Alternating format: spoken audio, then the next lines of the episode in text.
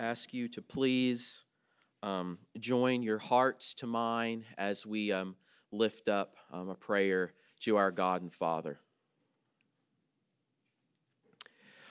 O Lord, our God, we count it among the greatest privileges of our lives to be gathered in this assembly in the name of the Lord Jesus Christ, having been reconciled to you by his cross, knowing that he has won our justification through his death and resurrection, that he rules over us at this very moment. Though we do not see him now, we know that we will. With our eyes and our flesh, we will behold him. Father, we thank you that you are the God of the living, not the dead. That those who fall asleep in Christ are with you now, worshiping you, crying out, Holy, holy, holy, just as we are doing here right now this morning in West Jefferson.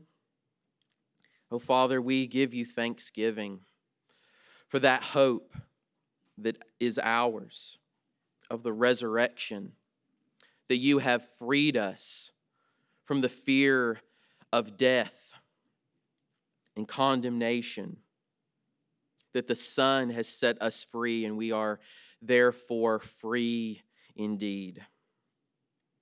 Lord, we pray that you would please continue to be pleased to pour out your blessings upon the gathering church.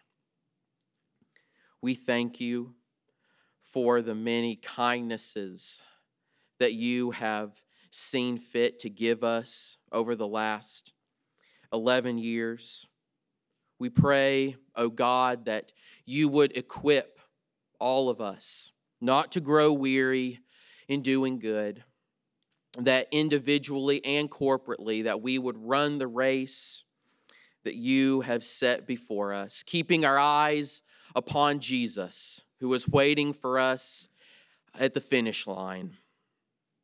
Oh Lord, would you help all of us to continue um, in our own homes to be about the business of worshiping you and growing in our relationships with you and private devotions. And Lord, that our body would continually grow warmer and warmer in our love for, our affections for, our devotion to our Lord Jesus, our King, that you would accomplish your good purposes in the gathering church. We pray for Faith Reformed Baptist Church in Media, Pennsylvania, as they are going through a season of preparing to expand their building and their property, as you have been granting them growth.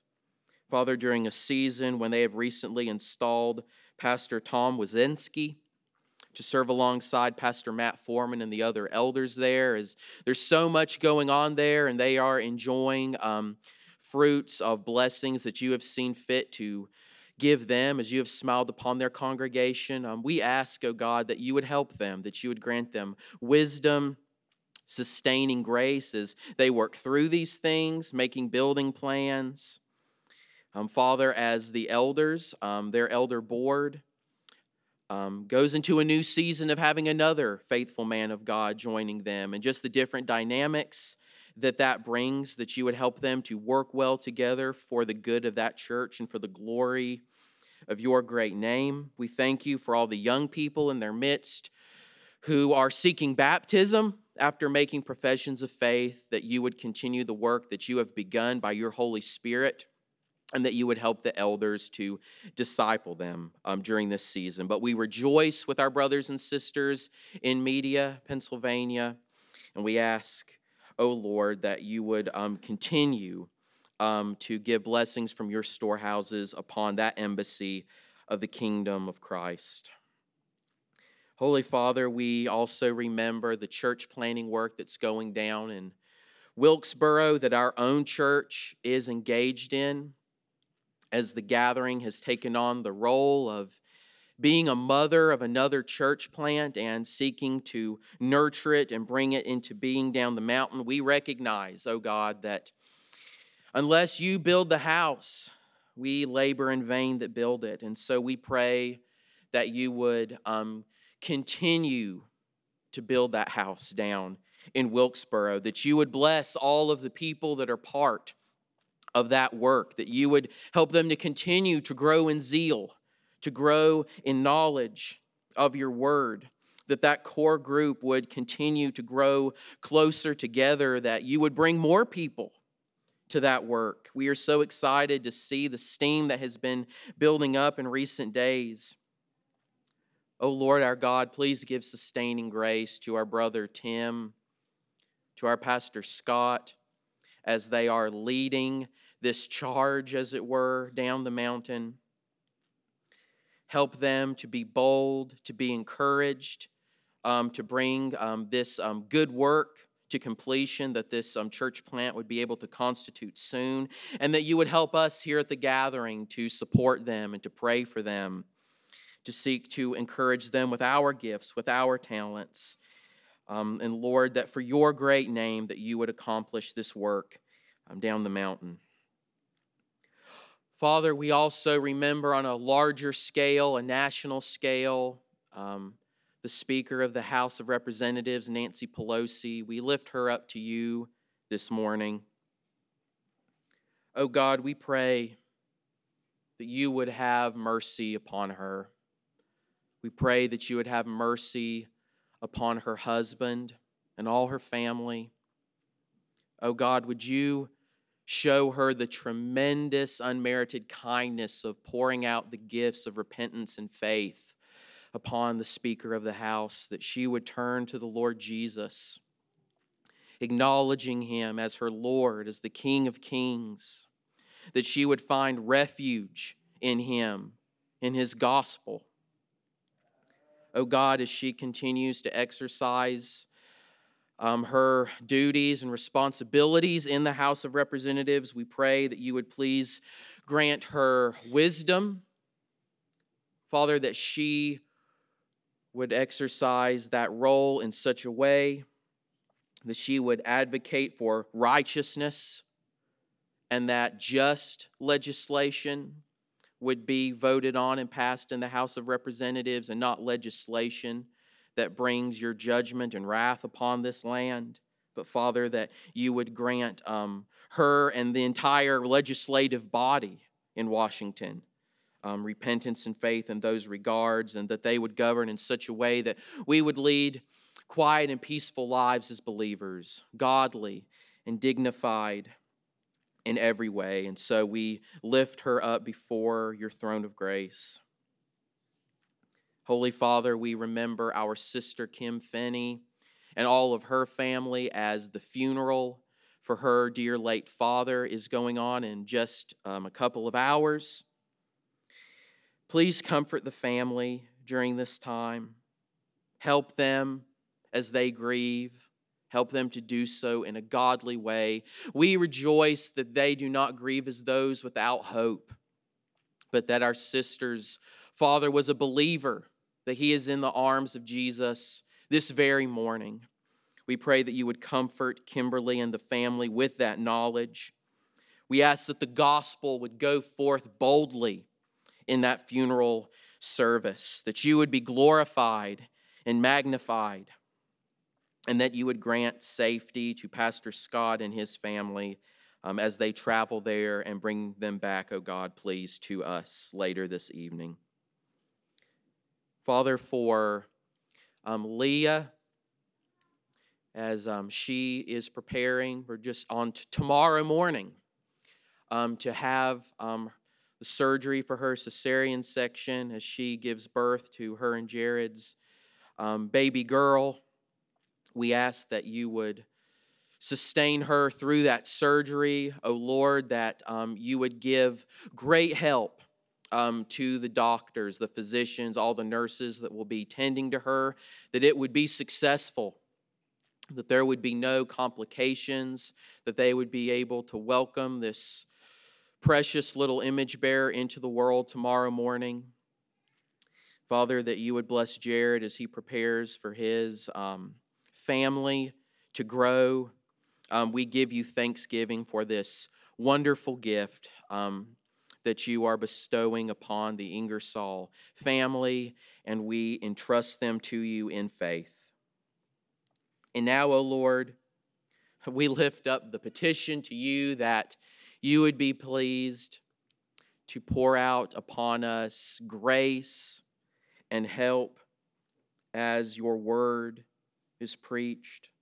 We ask that you would prepare our hearts, that you would thwart the devices of our enemy, Satan, to distract us, to keep the seed of the word from being sown in our hearts. We pray that your Holy Spirit would give growth because once again we recognize, O oh Lord, that we are entirely dependent upon you for that, and we ask that you would accomplish that in our midst today. And Holy Father, we lift all of these petitions up before you by the power of your Holy Spirit in the name of your Son, Jesus Christ. Amen. Well, good morning, brothers and sisters. Our text this morning is going to be found in Genesis chapter 5, verses 21 through 27 as we continue our series through this first book of the Torah and indeed this first book of the Bible. We began a couple of weeks ago walking through the genealogy of the family of Seth, the son of Adam, and that is what we are going to continue doing this morning, coming to Enoch and Methuselah. Genesis chapter 5, verses 21 through 27. Please stand with me as the word of God is read.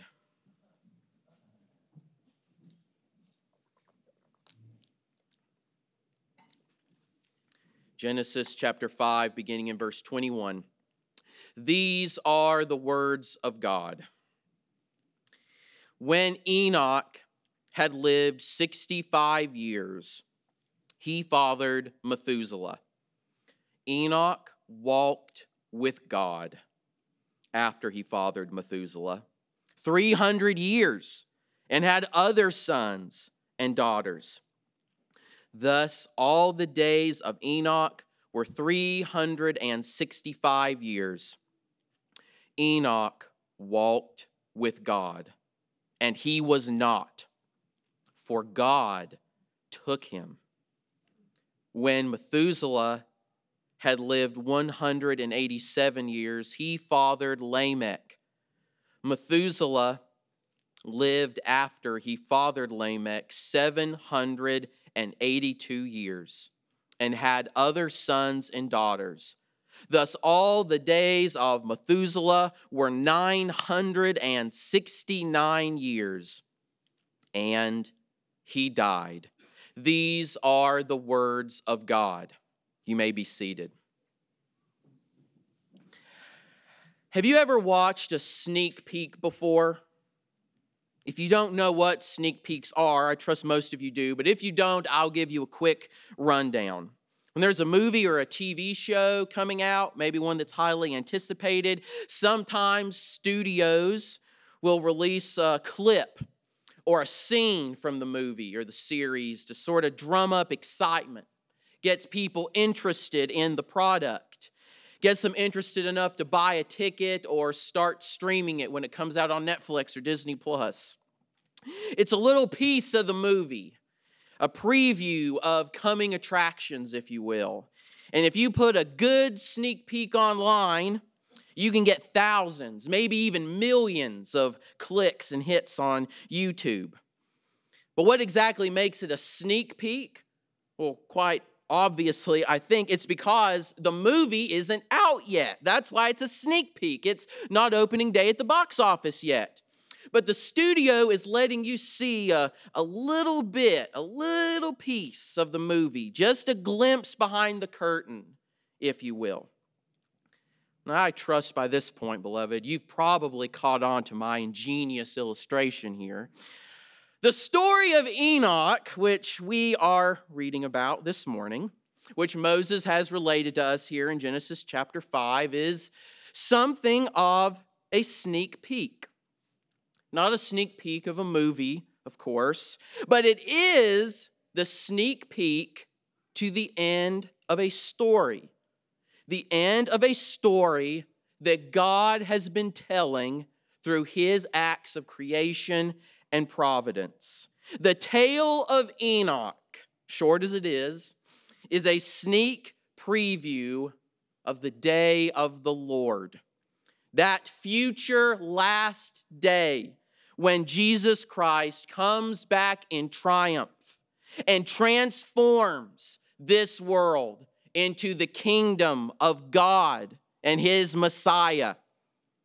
The story of Enoch reflects a little piece of what's coming for us in the future.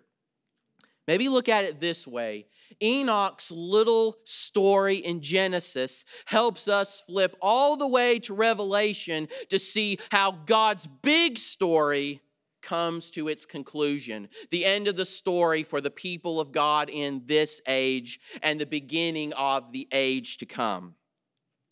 Are you excited, brothers and sisters, to dive into this text? Has uh, my sneak peek of the sermon gotten you interested in what's coming next? Well, let's start by looking at verse 21 together. Moses writes When Enoch had lived 65 years, he fathered Methuselah. So, right away, you can see here we're jumping back into the genealogy where we left off a couple of weeks ago, and we meet Enoch, son of Jared. According to the text, Enoch is about 65 years old when he and his wife, um, we don't know what her name was, but clearly he had a wife, when he and his wife have their son Methuselah. Now, this isn't actually the first time that we have met a man named Enoch in Genesis. The name might sound familiar to you. Wicked Cain also had a son named Enoch. And Cain even named a city after his son, Enoch. You can see that in chapter 4, verses 17 and 18. Pastor Kaysen preached about that a couple of months ago. But this man, this Enoch that we are reading about today, is clearly a different Enoch with a different family and, by all accounts, a different relationship to God as well. At first glance, this entry in the genealogy seems quite ordinary. Not to disparage these other men of old in any way, but all of their spots here are basically the same. Enoch's entry distinguishes itself for a number of reasons. For starters, he represents the seventh generation descended from Adam through the line of Seth. Perhaps it's significant that in the Bible, seven is often depicted um, as a number of completion. What is also significant, perhaps, as some have noted, is that there is a stark difference between the seventh generation of Cain's family and the seventh generation of Seth's family. As Pastor Kaysen showed us a few weeks ago, Lamech was the seventh man descended from Adam through the line of Cain. And um, just to put it briefly, he was the first recorded polygamist. He had two wives. Um, he was a braggart, he was arrogant, and he was a violent man. So, by highlighting the seventh generation of Cain's family, and then the seventh generation of Seth's family, Moses is highlighting for us the stark contrast between the seed of the serpent and the seed of the woman. The seventh generations are representative of the general character of these respective family lines. Comparing Lamech and Enoch, we see vividly what results when God hardens hearts and allows men to pursue sin, and what happens when God graciously and mercifully bestows electing love on sinners like Enoch. Read verse 22 with me now, moving ahead. Enoch walked with God after he fathered Methuselah 300 years and had other sons and daughters. Now we find out here two things about Enoch. Number one, after the birth of Methuselah, he lived another 300 years. But secondly, and I believe more importantly, he didn't just live another 300 years. He walked with God for another 300 years. If you jump ahead to Genesis chapter 6, verse 9, which we'll be going through in a few weeks, you will also see that his grandson Noah is said to have walked with God. Now, what does this mean, this phrase, to walk with God? I'm going to spend a little bit of time on that this morning because I believe it's very important. And to do so, to determine exactly what that means, we are going to interpret Scripture with Scripture.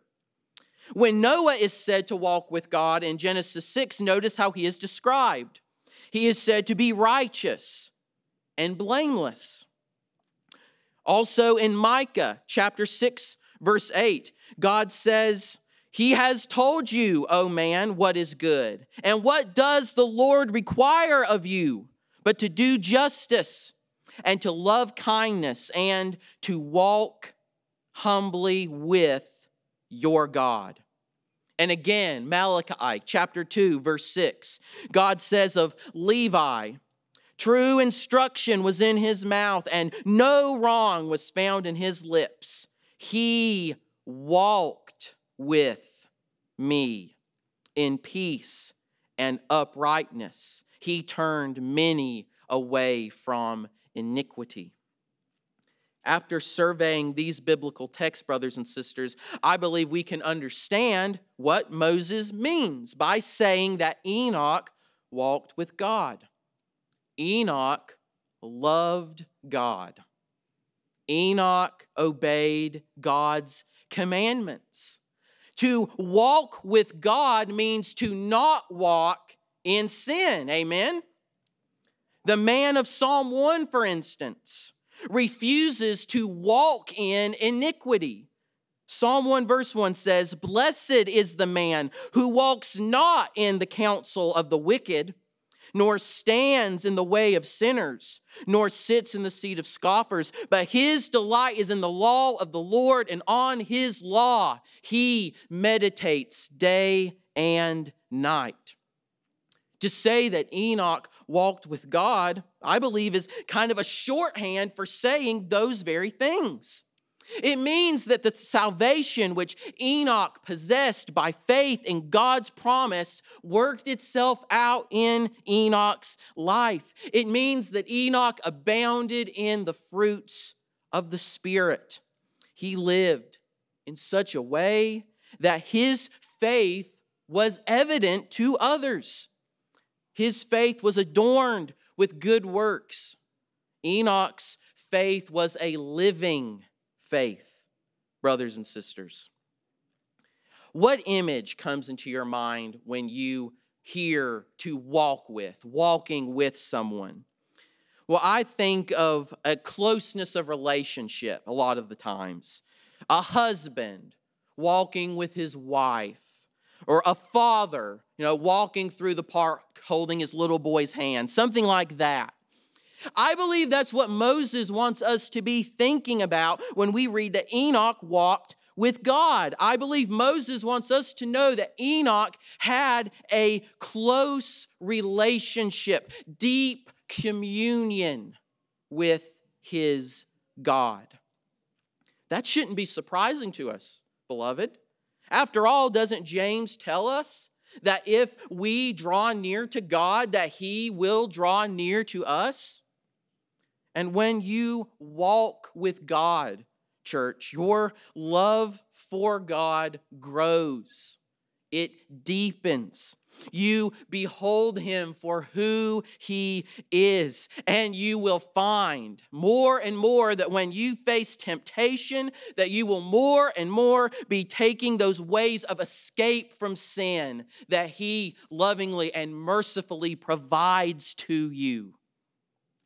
Think of it this way as you grow in your love for God and you consider how the God that you love hates sin, you too will grow in your hatred for sin because you love God. Love for God and hatred of sin go hand in hand. Brothers and sisters, as we will talk about more in a moment, Enoch's life and Enoch's privilege, this gift that he has at the end of his earthly life, were extraordinary. Definitely, no doubt about that. But it is my charge and my encouragement to you this morning that through very ordinary means, you too can walk closely with your God. Enoch's God is your God.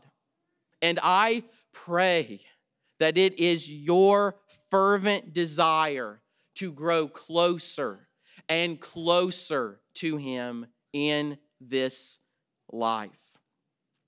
You were made for worshipful communion with your Creator. And Jesus Christ has freed you, Christian, to fulfill your created purpose.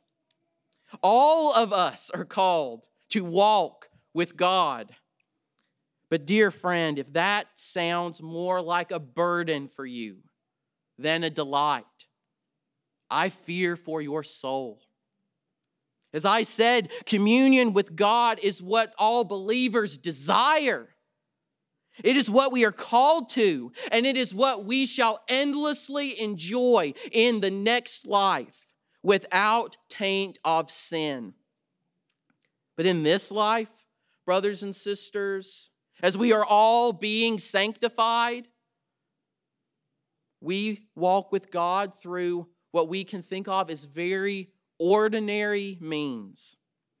We walk with Him by pouring ourselves into His Word he speaks to us in the scripture as we grow in our knowledge of Him, as we grow in our knowledge of His revealed will. The Bible is a treasure, it is a gift to the church. And we in the English speaking world, I mean, we have an enormous amount of excellent translations and study helps that you can get all for free Dear believer, if you neglect reading the Holy Scripture, allow me to challenge you in love as your pastor. If you really believe that the Bible is God's Word, why don't you read it? If you really believe that within the pages of Scripture that God speaks to you,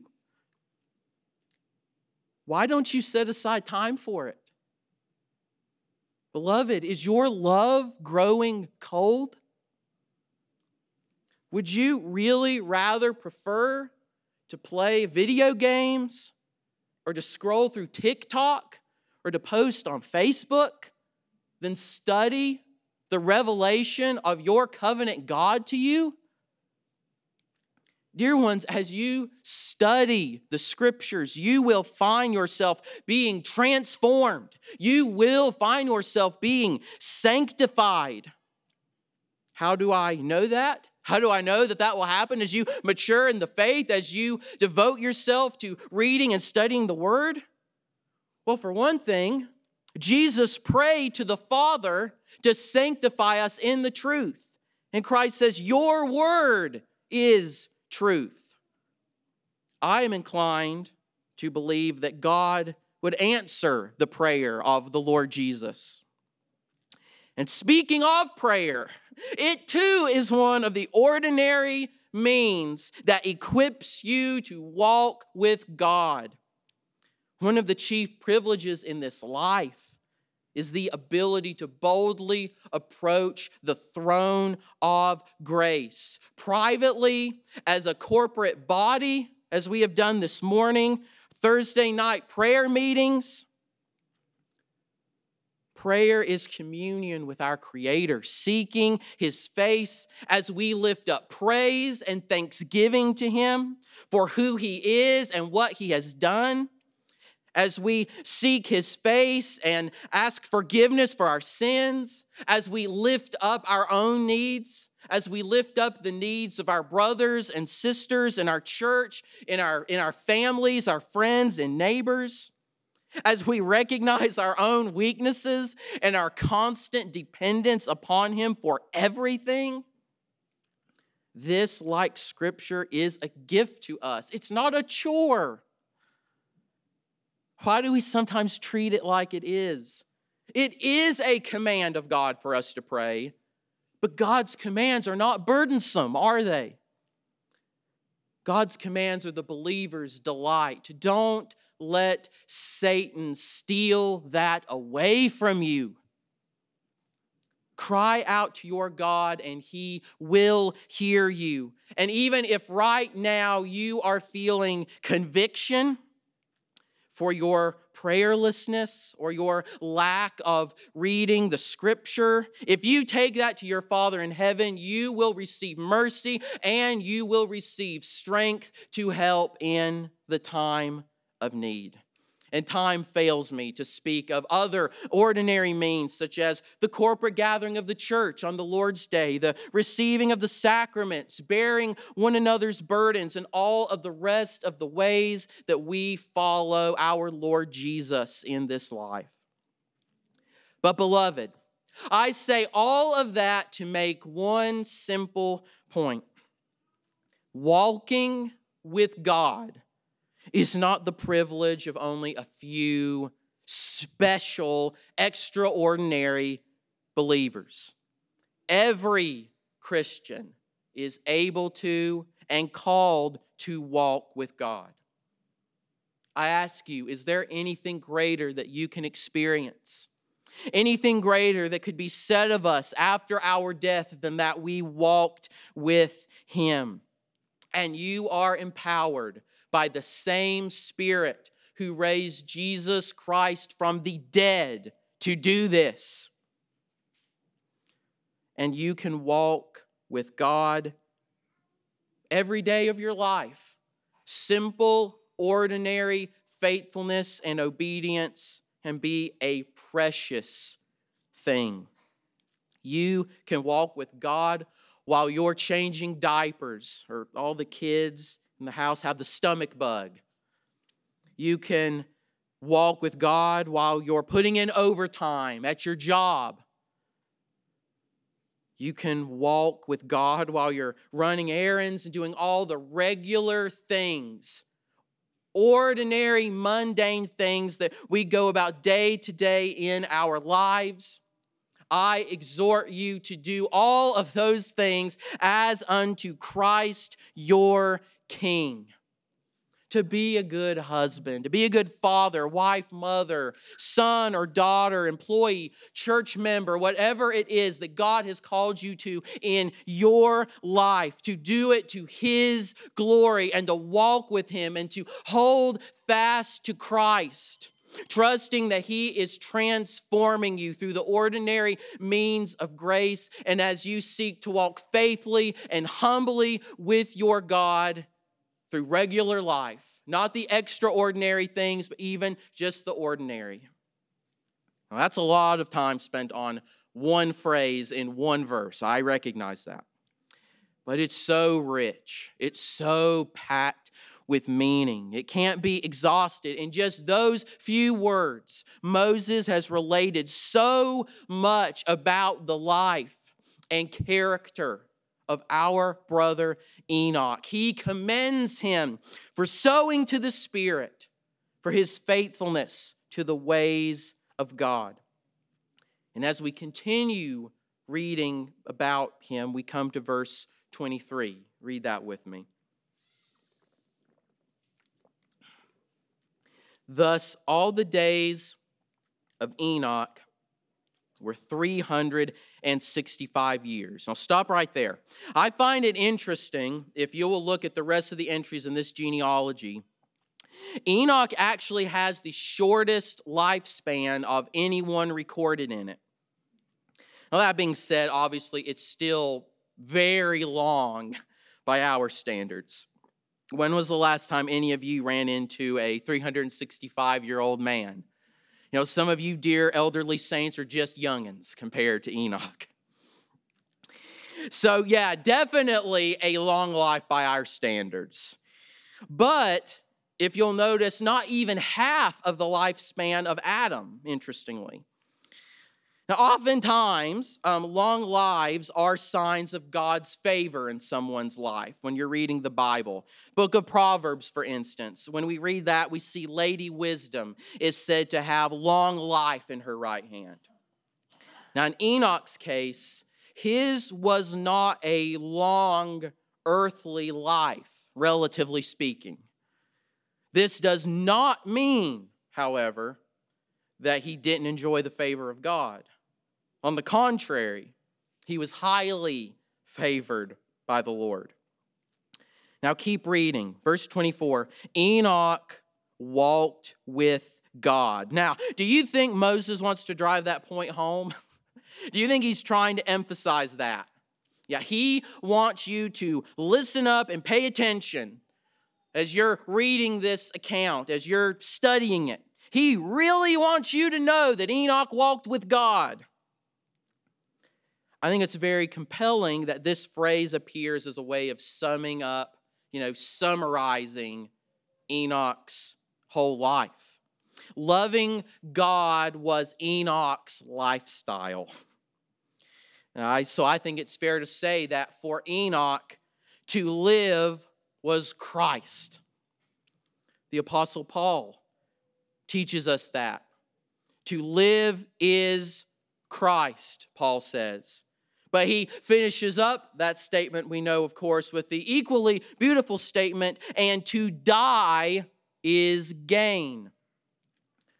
So while Enoch's life was certainly one lived unto Christ, it's that whole dying thing where things get really interesting and where Enoch is revealed to be an exception to the rule. Keep reading. Enoch walked with God and he was not, for God took him. Now, this is where Enoch's entry gets really unusual. Six times now, each man in this list has gotten a couple of verses, uh, in, and it always ends with the refrain, and he died. It's the somber rhythm that has been going through the whole passage. But now, suddenly, Moses breaks with the formula.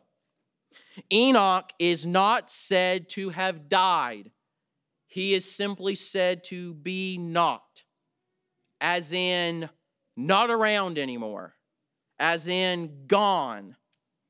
Why wasn't he around anymore? Well, the text actually gives us the answer for God took him.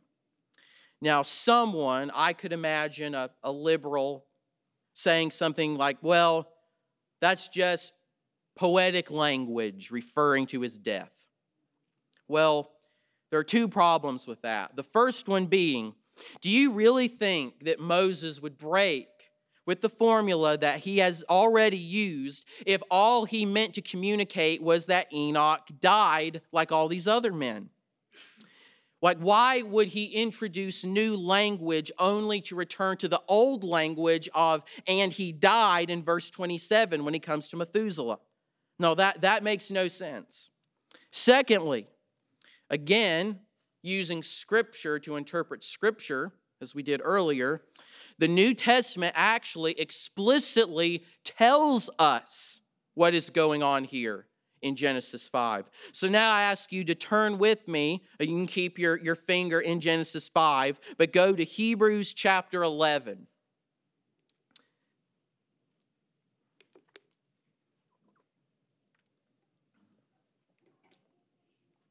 Hebrews chapter 11. and we'll read verses 5 and 6. The inspired author says, By faith, Enoch was taken up so that he would not see death, and he was not found, because God had taken him. Now, before he was taken, he was commended as having pleased God. Now, you see there the allusion to that language of walking with God. Now, verse 6 without faith, it is impossible to please him. For whoever would draw near to God must believe that he exists and that he rewards those who seek him. Have you ever heard the saying? I've heard the saying, the statistic that um, when surveyed, 10 out of 10 people die. Well, we can see that's not entirely true. Enoch, this holy man of old, amazingly, did not die. And perhaps even more amazingly, he's actually not the only one who didn't die. And I actually want us to see the other account in Scripture of a very similar event happening. Um, flip now to 2 Kings chapter 2. 2 Kings chapter 2, verses 9 through 12 we come to the story of the end of the earthly life, the pilgrimage of the prophet Elijah, and his final um, um, conversation between him and um, Elisha, his protege, um, his disciple. In 2 Kings chapter 2, beginning in verse 9, the text says, When they had crossed, Elijah said to Elisha, And what I shall do for you, or what shall I do for you before I am taken from you? And Elisha said, Please, let there be a double portion of your spirit on me. And he said, You have asked a hard thing. Yet, if you see me as I am being taken up from you, it shall be so for you. But if you do not see me, it shall not be so. Verse 11 And as they still went on and talked, behold, chariots of fire and horses of fire separated the two of them. And Elijah went up by a whirlwind into heaven. And Elisha saw it, and he cried, My father! My father, the chariots of Israel and its horsemen. And he saw him no more. So amazingly, in the Old Testament, in the Hebrew scriptures, there are two men who God spared from death. Now, that, I believe at least, naturally can bring up the question how exactly does one define death? Well, I think the simplest way to do so is by saying that death is the separation of the soul from the body. Ecclesiastes 12:7 says, "The dust returns to the earth as it was, and the spirit returns to God who gave it." And James teaches us that for as the body apart from the spirit is dead, so also faith apart from works is dead. The Bible teaches that it's this separation of soul and body that did not take place for Enoch. Enoch was simply taken into heaven or translated, as is sometimes said, with his body. So, coming back now to our text in Genesis 5, we recognize that Enoch, and Elijah for that matter, are exceptions that prove the rule. That rule being that it is appointed for man once to die, and after that comes the judgment.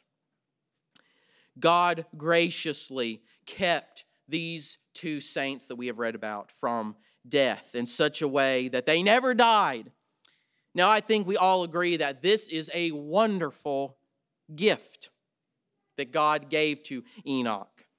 But we also recognize that it's not a gift that God does or is obligated to give to all of his children.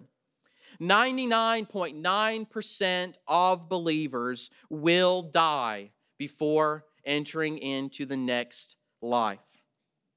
But that does not mean that God isn't pleased with those believers who die. Consider the countless children of God, including martyrs, who have departed from this life in death. Psalm 116, 15 says, Precious in the sight of the Lord is the death of his saints.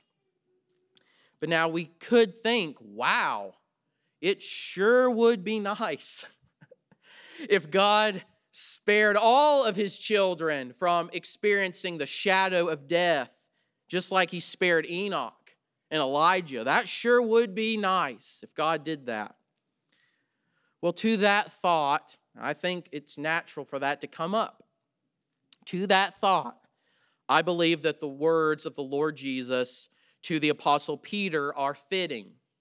I'm sure you remember in John 21, the Lord Jesus tells the Apostle Peter that he is going to suffer a martyr's death later on in his life.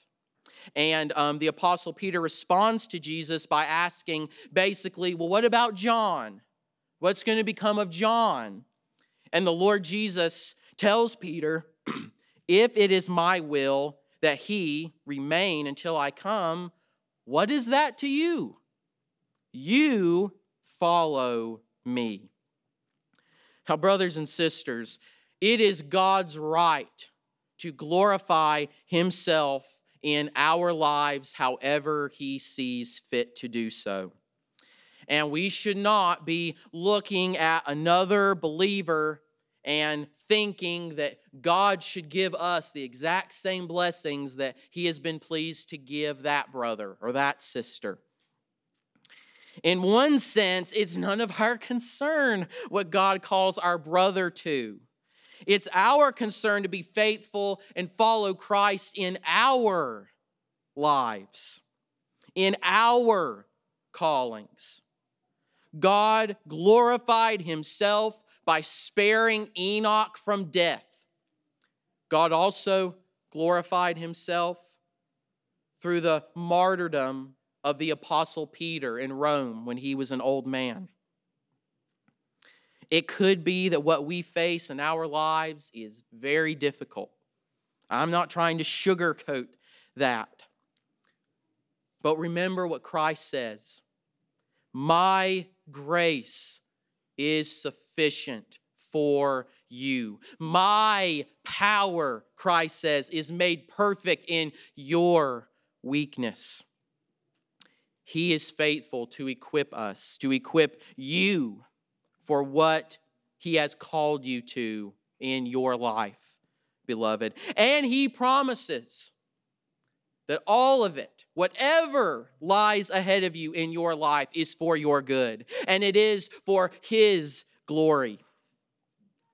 Now, the, that's going to look different for different people the way that a young believing dad here in West Jefferson, who has a good job, has a loving family, the way that he lives for Christ is going to look different than a believer, a saint who's a poor bachelor in North Korea, living in squalor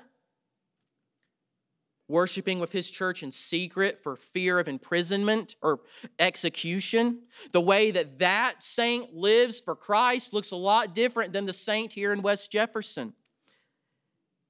Likewise, a dear saint suffering from something like cancer at the end of their life, while they are in a very different situation from Enoch, no doubt about it. And yet, God loves and is faithful to both of them. He equips both of them for what they have in their lives. When we're thinking about the blessings that other people have, I think it's helpful for us to remember that God doesn't owe any of us anything, does He? Our very breath is a gift from God, let alone the great salvation that is ours in Christ. He has laid up an inheritance for all of us that we can't even imagine and he has done so because it pleased him to do so in Christ.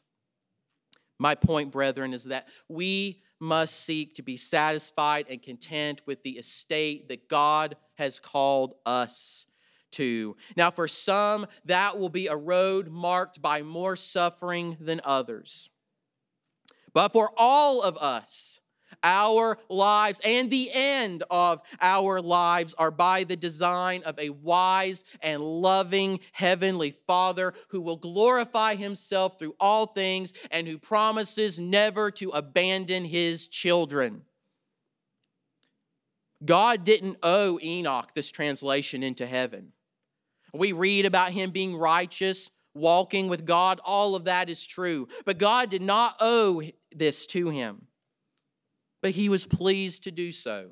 It pleased him to spare Enoch from death. And we should not disregard the wonderful miracle that this was for Enoch. Enoch was our brother in Christ. And I think just as we rejoice with one another here in our local body, when God blesses us with different things, the way we rejoice about that, we should rejoice for this gift given to Enoch all these millennia ago. But it does raise the question why? Not why we should rejoice, even, but why did God even do this? Why did God spare Enoch's body and soul and bring them into heaven without experiencing death? Why did he spare him that? Well, on one level, the answer is very simple. It's found in Psalm 115:3. Our God is in the heavens he does all that he pleases.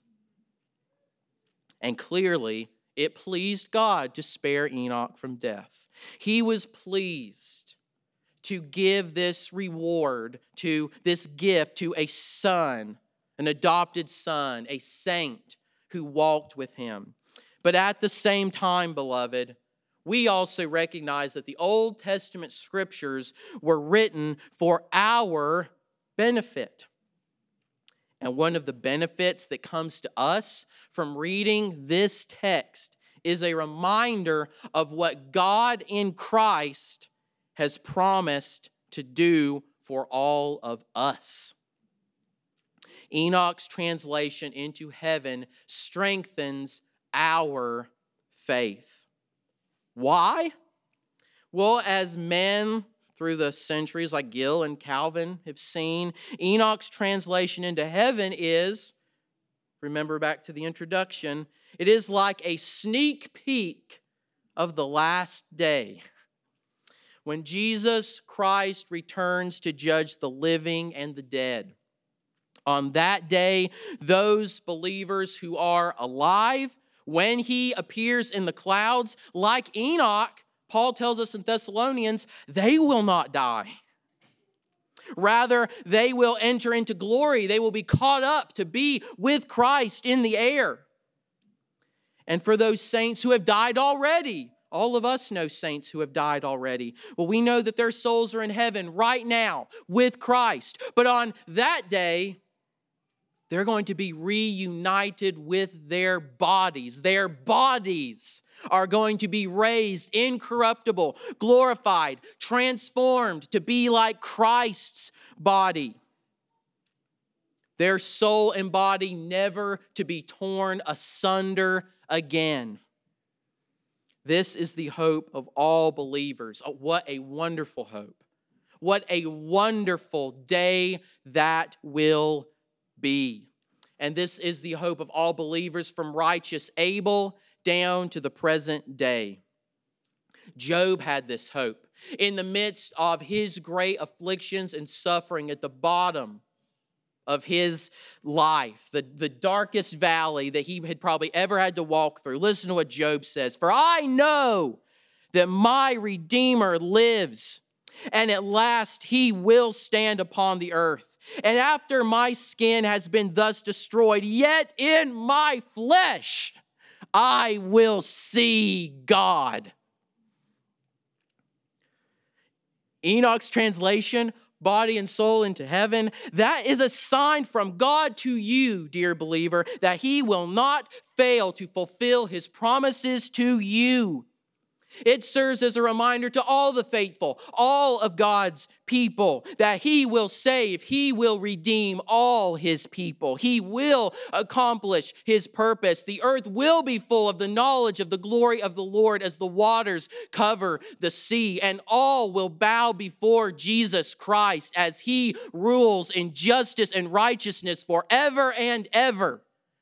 That is going to happen. The zeal of the Lord of hosts will do this, and promises and stories like this in the scripture strengthen our faith such that we are encouraged. We are able to live our lives and to fight our sin and to love one another and not to be anxious about the future, knowing that this is going to happen without fail. That's encouraging. Brothers and sisters, God is a good, gracious, and loving God, and He wants you to know that He is your Father. And He makes promises to you that He wants you to believe.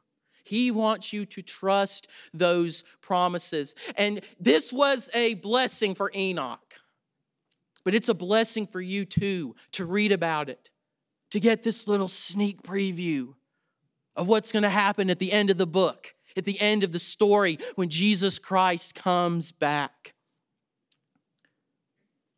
This story beautifully pictures the words of the Lord Jesus Christ himself. I am the resurrection and the life. Whoever believes in me, though he die, yet shall he live. And everyone who lives and believes in me shall never die. Death does not have the last word over you, Christian. In fact, that day of the Lord, that, that future last day, when Jesus returns, when he destroys death forever, it was actually prophesied by Enoch. For that, we return to the New Testament once again. Um, go to Jude chapter or, or verse rather 14. Jude verse 14 through 16.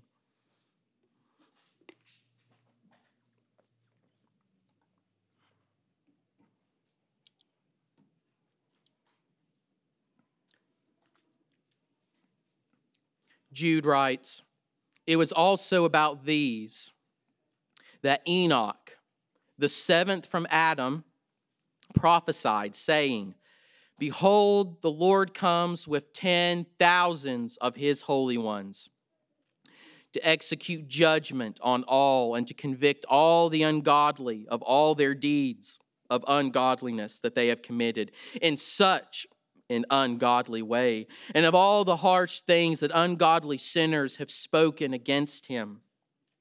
These are grumblers malcontents, following their own sinful desires. They are loud mouthed boasters, showing favoritism to gain advantage. Now, one of the reasons that I wanted us to look at this text, brothers and sisters, is that it is a sober reminder that the hope of us believers is a horror for the non believers. On that last day, all wicked men and angels will be consigned to the lake of fire to be tormented forever and ever in an unquenching flame. No possibility for relief, and I know that is a hard thing to hear.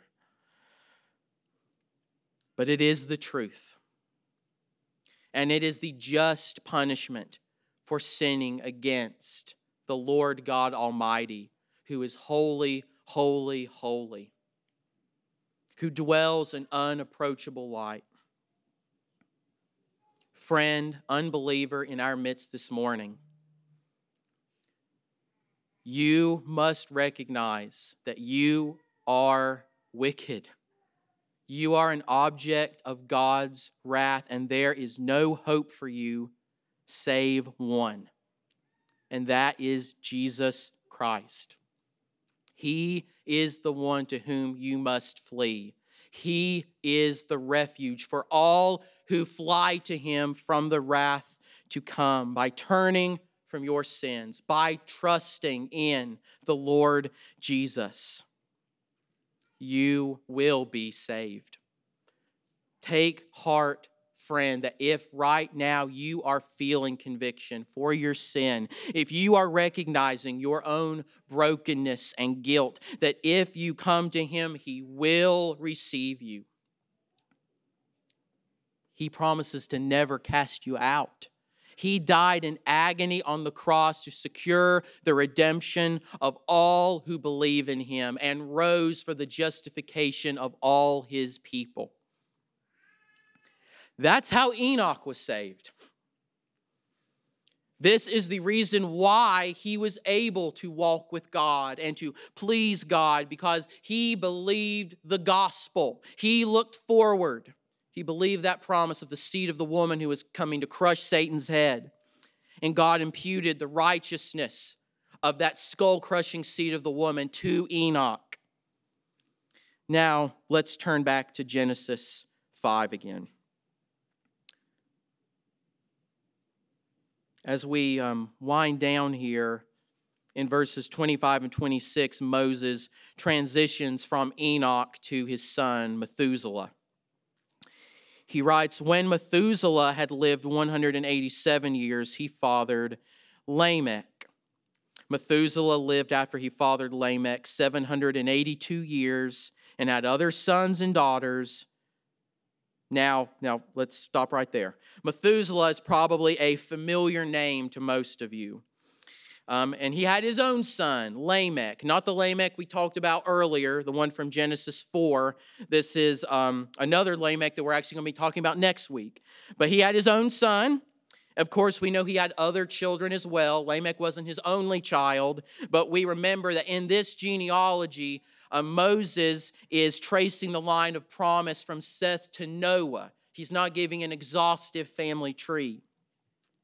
But when we come to verse 27, we see a return to form as far as the, the way that he's been chronicling this genealogy. He says, Thus all the days of Methuselah were 969 years, and he died. Methuselah is famous for having the longest recorded life in the Bible. But even his earthly pilgrimage eventually came to an end. Now, I believe that Methuselah was saved, like Enoch, but God did not assume Methuselah into heaven as he did Enoch. No, Methuselah did die and is with the Lord right now, awaiting the resurrection of his body.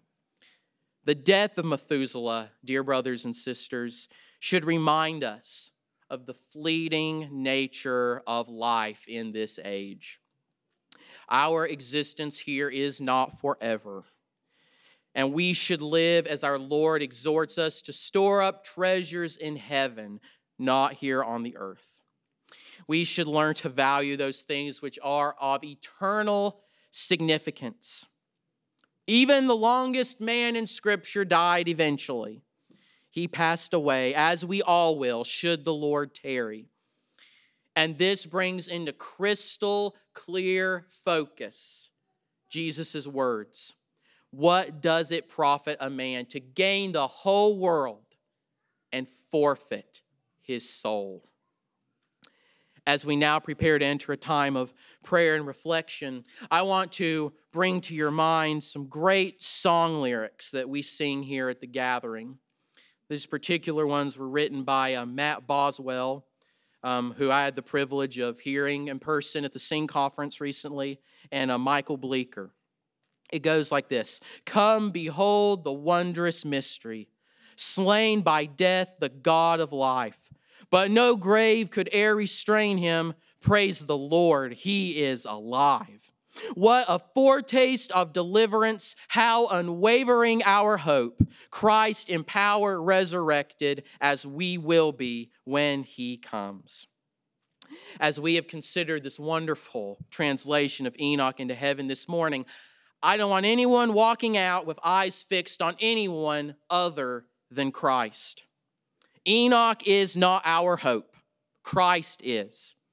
Christ was Enoch's hope as well. And had Christ not conquered the grave through his death and his resurrection, Enoch would not have been brought into heaven. Quite the contrary, Enoch would have been doomed, as all of us would have been. Think about it this way, beloved. If Jesus hadn't died, Enoch would have died. And all of us would be condemned to eternal death.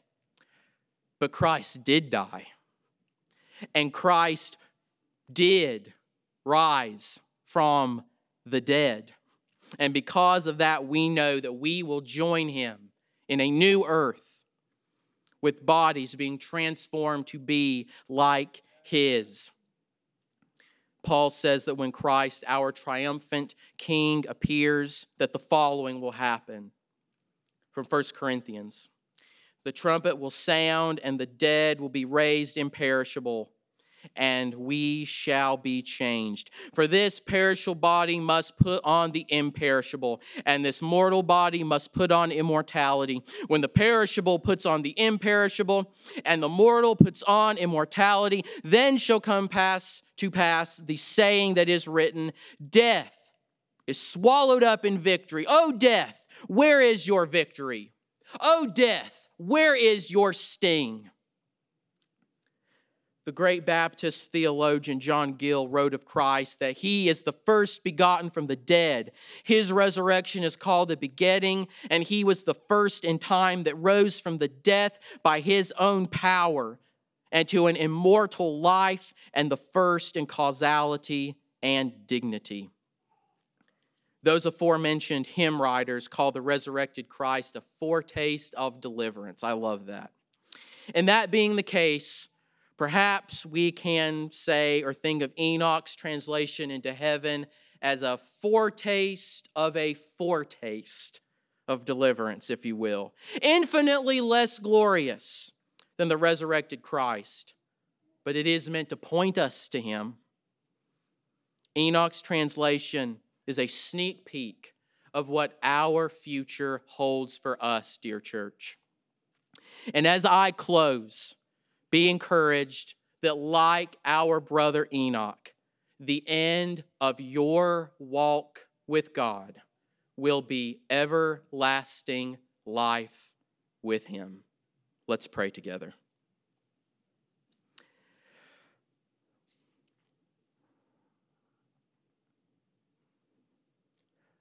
O oh Lord Jesus, great shepherd of our souls, we fall down in humble adoration of you. What you have accomplished on our behalf will take us an eternity to thank you for and to sing your praises. Oh, how we long for that day in our flesh to look upon you, to feast with you at the marriage supper, with all of those who have gone before us. O oh Lord,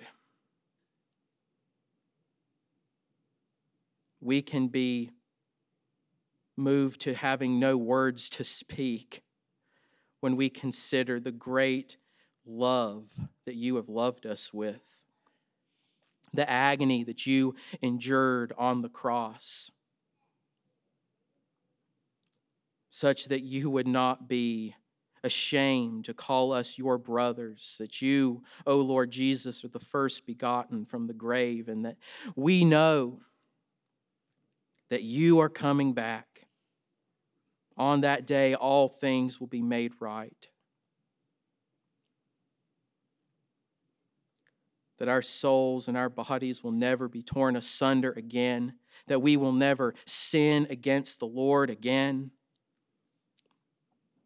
And Lord Jesus, we pray that by your Spirit you would help us to walk in this life in such a way that we are looking forward to, hoping for that day in such a way that it impacts every facet of our lives here, and that we would be encouraged, joyful, for this hope that we have. You, O Lord Jesus, are the hope of our lives, the joy, the, the life, the sweetness of our lives. And we owe everything to you. And we look forward to that day when we will cast our crowns before your feet, our King and our God. We ask this in your name, all these petitions, Lord. Amen.